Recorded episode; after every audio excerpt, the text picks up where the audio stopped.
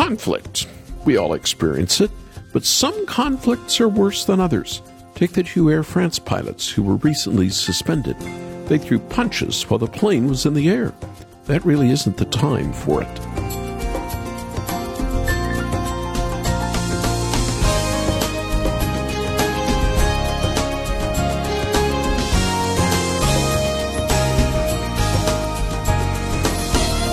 The captain and first officer began disagreeing during a flight in June. It was supposed to be a routine trip from Geneva to Paris, but before long, there was a physical struggle in the cockpit of the A320 airliner. Apparently, it was loud enough to grab the attention of the cabin crew, who separated the pilots. Only one of the pilots was allowed in the cockpit at a time for the rest of the flight. The two now await a decision on their futures with France's largest airline. Fighting almost always seems natural to sinful humans. We even fight against our Creator, but He welcomes prodigals. All who call in His name are saved. Repent and believe in Jesus. Welcome to Haven Today, here on the final day of August. I'm Charles Morris, sharing the great story that's all about Jesus, and we're in a series called Hope for Your Prodigal. Over the past two days, we heard a prodigal story from a good friend of mine, Barbara Juliani. She left home at 18. She felt her parents' rules were ruining her fun, but though she found a season of pleasure, she also found out the real world was not all fun and games. I've always found it interesting how similar her story is compared to the prodigal found in Luke 15. But as Barbara ran from God, her parents ran to the Lord in prayer, and they kept on loving her. He does answer prayer. He hears prayer and he answers prayer. Mm-hmm. And he is in charge of a very big kingdom. So while we watch and wait and worry about our children, God has kingdom purposes in mind and he weaves mm. it all together. Barbara Juliani, she'll be back with us in just a moment to talk about the other brother in Luke 15. And after that, we're going to look closely at this older brother in this famous story as well. You see, the younger son ran to pleasure, but the older brother clung to his good works and his pride. And I think it's important that we see how Jesus points this truth out as well. After this time together, I want to send you a copy of the book that Barbara and her late father, Pastor Jack Miller, wrote together called Come Back Barbara. It's the best prodigal story I've ever read outside of Scripture. And it was a real blessing for my wife and me as we were raising our kids. I know this book will give you hope. It reminds you that Jesus is in the business of leading prodigals home. So after the program, why don't you just call us at 800 654 2836, 800 654 2836, or go online and make your gift there, but get a copy of Comeback Barbara. Our web address is haventoday.org. One word, haventoday.org. Haven Today opens now with John Waller and still calls me son. drug through godless places, and I've known shame that no child of should know. Seen pain on broken faces beyond all thought of hope. I was just too far from home. Still, I always wonder.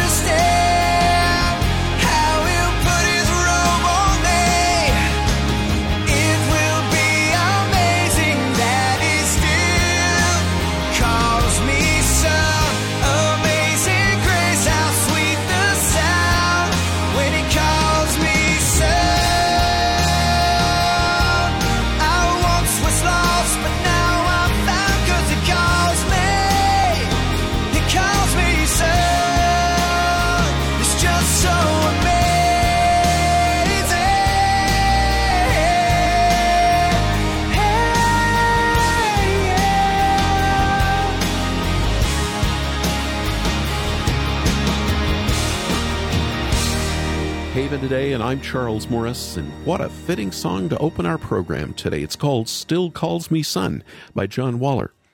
I want to go back and visit with my friend Barbara Juliani in Philadelphia for just a minute. I asked her to share some thoughts about the older brother from the prodigal son in Luke 15, and then you and I are going to study that from God's Word. I think we can be divided in our lives and maybe in any given day between the older brother and the younger brother. And the older brother is the one who doesn't know that he's a sinner and mm-hmm. doesn't know that he needs grace. And the younger brother is the one that doesn't care. Mm-hmm.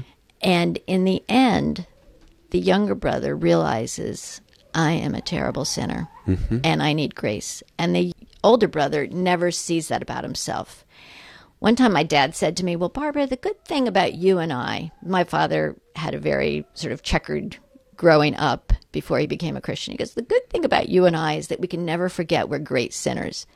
And when he said that to me, I thought, I think I've already forgotten.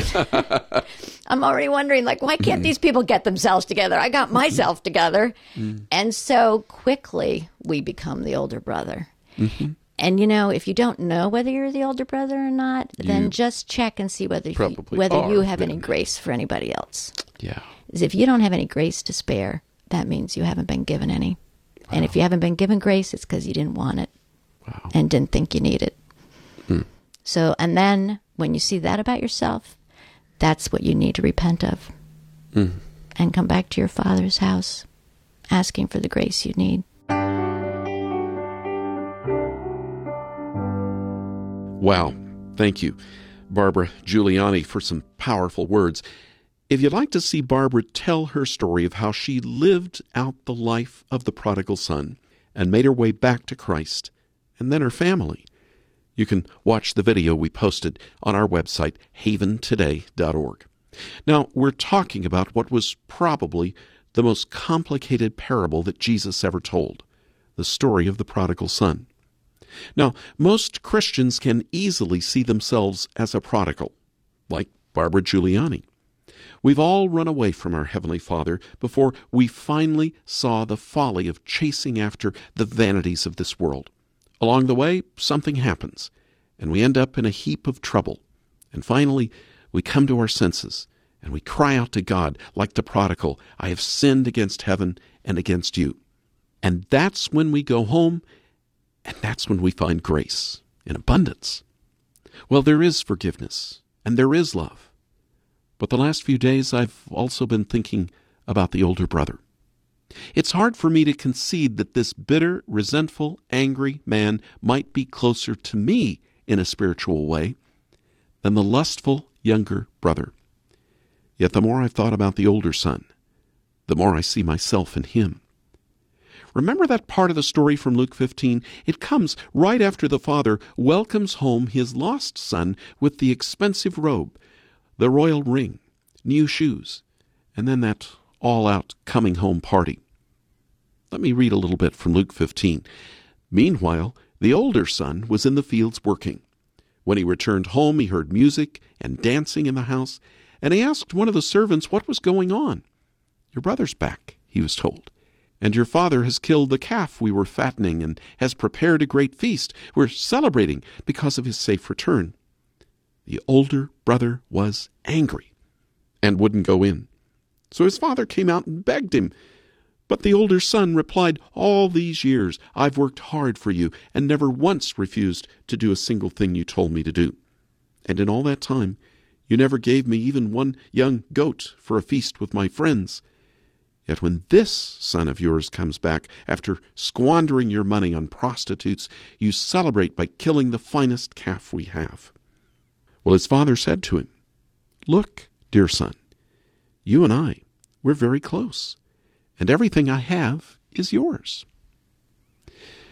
Now that's from Luke 15, and looking deeply into myself and then around me at the lives of others, I've wondered which does more damage the lust of the prodigal or the resentment of the older brother, the so called good son. You see, it's in those of us who think we're pretty good that you can also find a lot of judgment and condemnation of others and prejudice, even among Christians, especially among some of us Christians who have been believers for many years. There can be a lot of frozen anger among the people who are so concerned about avoiding sin. The lostness of a resentful saint is so hard to reach precisely because it's so closely wedded to the desire to be good and to be virtuous. I know in my own life how hard I've tried to be good, acceptable, likable, a worthy example to others. There's always the conscious effort to avoid the pitfalls of sin and the constant fear of giving in to temptation. With all of that, there can come a super seriousness, a moralistic intensity, even a touch of fanaticism that makes it increasingly difficult to feel at home in my Father's house. In looking into my own heart these past few days, I've detected an inner resentment, and that's led me to see my own lostness, even though I'm a believer in Jesus Christ. Now, it's been many years since I wandered off to a distant land. Yes, I was a prodigal at one time in my life, in my 20s. But in trying to be good, I haven't lived a really free life in my Father's house. I've been missing out on the grace of understanding Christian living as a forgiven sinner. My envy, sometimes my unspoken anger, even as a Christian, have shown me my own bondage. Now, in my own family, I'm the younger son. So I asked a friend of mine who's the oldest son with two other brothers what it's like. Here's a man who, on the surface, has his act together. He's responsible, dependable, bright, a good guy, likable. Most important, he's a committed Christian who spends daily time in the Word and prayer. I know his spiritual life because I prayed with him. We've studied the Word together. I called him one time and asked him to shoot straight with me about living a life as the older brother. And he told me it wasn't always easy. Those expectations from his parents of being the good son, the model for the younger brothers. He said in his heart there was this feeling of resentment sometimes, like maybe he wasn't always appreciated for all his hard work and doing the right thing. And then he even confessed the jealousy that he sometimes had towards one brother who was more athletic, the other brother who was more academic. Sure, he loves his brothers and they love him, but still there was the envy. And that, of course, is a sin pattern. I doubt, until we talked yesterday, that he had ever spoken much about this inside himself, this self complaining. I've tried so hard, worked so long, done so much, still I haven't received what comes so easily to my younger brothers. Why don't my parents thank me as much? Why don't they honor me? Why do they pay so much attention to those who take life so easily and so casually? See the trap of being the older brother? The parable of Jesus could easily be called the parable of the lost sons, plural, because when the one lost son comes home, the older son refuses to come in and even join the party. He thinks he's been hurt. He's never had a party thrown for him because he did not leave home. But in a real way, he did leave home. He was a prodigal. And in that moment of self pity, he too became a lost son and is in need of his father coming out to him and reminding him that everything of his father belongs to him as well. Hard stuff to take, but I've had to think about it these past few days. And I hope as I'm describing my feelings and those of my friend, you can begin to see yourself as the older brother. Both were in the wrong. The younger prodigal and the older prodigal, both in need of a new heart. And there's only one place where you're going to find it. Now, if you joined me after we started the program, we have been talking about the parable of the prodigal son and the older brother in all of us. And I pray that you've seen how you too can be like that older son. It's too easy, too comfortable for us to become Christians and think after that we're doing a pretty good job just living the Christian life. The older brother is those of us who live by self righteousness, and that's just as great a sin. It's just more hidden than what we see in the prodigal son, the younger son. Well, think with me about another older brother. Have you ever thought about Jesus being your older brother? That's what it says he is in Romans 8:29. He's the firstborn among many brothers, it says. He could have been self righteous toward us. Instead, by grace, this older brother went to the cross to pay for our sin. God made him who had no sin to be sin for us, so that in him we might become the righteousness of God. 2 Corinthians 5:21. We have a great high priest. His name is Jesus. We're told in Hebrews 4 that it's through him that we can hold firm to the faith we profess. Hebrews 4:15 For we don't have a high priest who's unable to sympathize with our weakness. We have one who has been tempted in every way, just as we are, yet was without sin. Let us then approach the throne of grace with confidence, so that we may receive mercy and find grace to help us in our time of need. Which way are you living? Are you the older brother, as seen in Christ? Or are you the older brother, as in the parable of the prodigal son? Are you angry at God's goodness to others? Do you separate yourself from others, even just in your mind? Even if it's just to yourself or to God, do you complain? Is your spirit critical? Do you not see the grace that's already been given to you as a child of the King? If you've seen yourself in anything that I've just mentioned, then you're living the life of the self righteous. So I'm here to tell you there's a better way. It's called living by grace. It comes when we return to God just like that prodigal son. It comes when we repent and confess our unworthiness. It comes when we know all we have is from Him, and in doing this, we understand our Heavenly Father's joy and love for us. Would you pray with me? Lord, we ask you to keep us from becoming older brothers, as in this parable in Luke 15. It's so easy to look down our noses with disdain and superiority rather than see others with love and compassion. It's easy for us to see wrongness in others and point our fingers at them.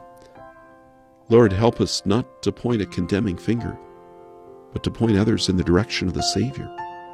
Lord, help us to see sin even the sin in our own hearts, so that people will recognize their need for a Savior.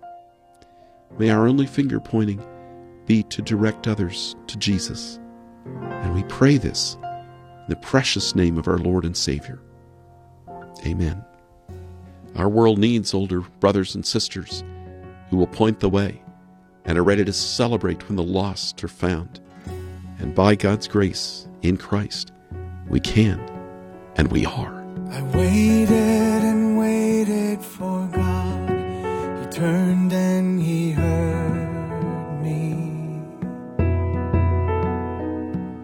He lifted me out of the mud, his own hand secured me. The Lord is my help. I will not be confounded.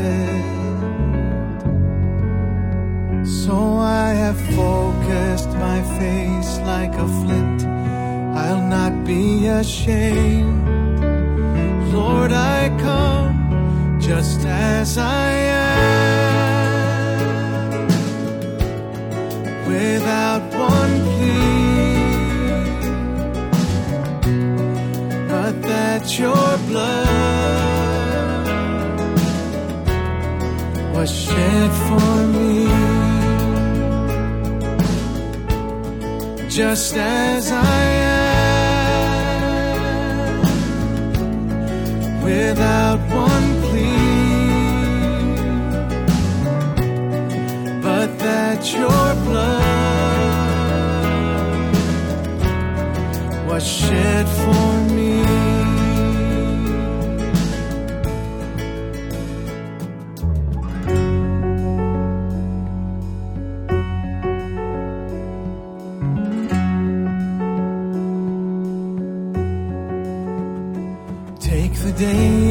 That remain in my life. Lord, let me serve you. While there is breath on my lips, I would proclaim you. I long for your return. I long to see you face to face.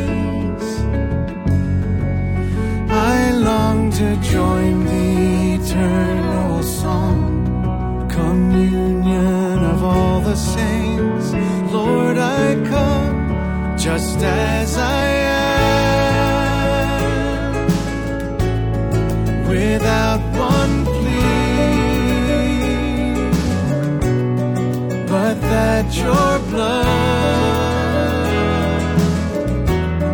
was shed for me,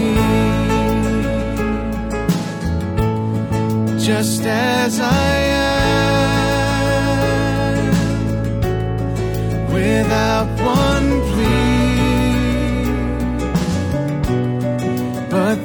your blood was shed for me. Fernando Ortega, powerful song, his version of Just As I Am. I've got to tell you, these have been special days for me. Hearing Barbara Juliani on the first couple of days this week telling us her story of, of running away from home, saying to her pastor father and also her mother and her siblings, I'm an atheist. I don't believe what we've been taught. And if you've missed the program the last few days, you can hear Barbara's testimony on our website where she tells her story on video as the prodigal daughter. Barbara and her late father, Jack Miller, wrote the best book on the prodigal son I have ever read, and it's called Come Back, Barbara.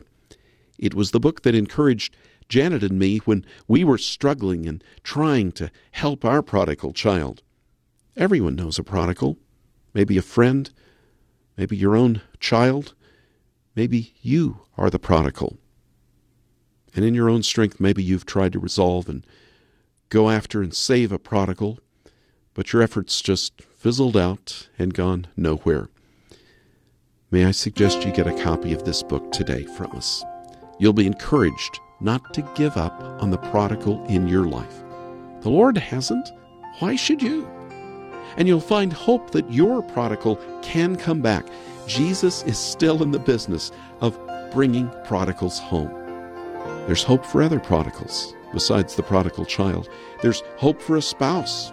There's hope for a friend. There's hope for the prodigal you. Why don't you call us now? Make your gift to the ministry and ask for a copy of Come Back Barbara. 1 800 654 2836. That's 1 800 65 Haven. Or go visit our website. Make your gift and ask for Comeback Barbara. Our website is haventoday.org. That's haventoday.org.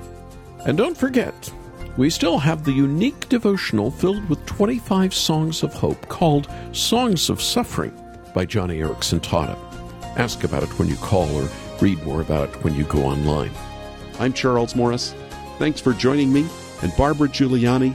Come back again tomorrow when again we'll be celebrating the great story together. It is all about Jesus here on Haven today.